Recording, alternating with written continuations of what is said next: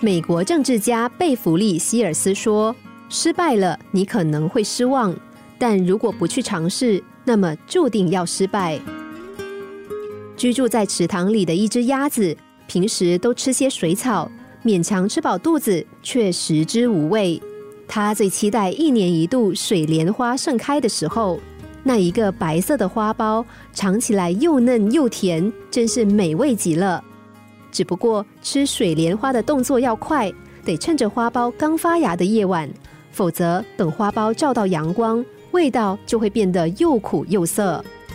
夏天的脚步近了。鸭子雀跃不已，心想马上就可以尝到花苞大餐了。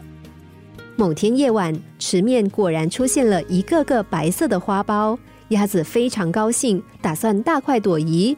它用力往花苞一啄，但花苞却化成涟漪散去了。鸭子非常失望，原来那根本不是什么花苞，而是天上星空的倒影。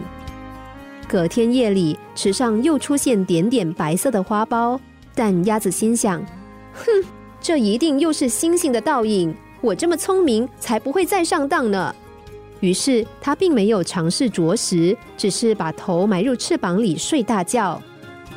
一觉醒来，鸭子看傻了眼，池面上开满了雪白的水莲花。他这才恍然大悟，原来昨天夜里他看到的其实就是货真价实的花苞啊！鸭子虽然满心悔恨，但也来不及了。有个女生相貌端正，个性也很好，大家时常起哄要替她介绍男朋友，但都被她拒绝了。有次聚餐喝了几杯小酒，她终于说出了实话。原来她几年前被男朋友背叛，后来一直不能够克服心理的障碍，觉得男人都很坏。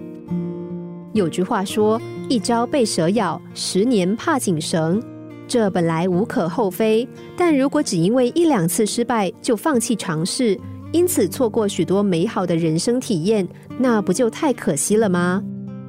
勇于尝试未必会得到我们想要的结果，但是无论成败。过程都会让我们获益匪浅。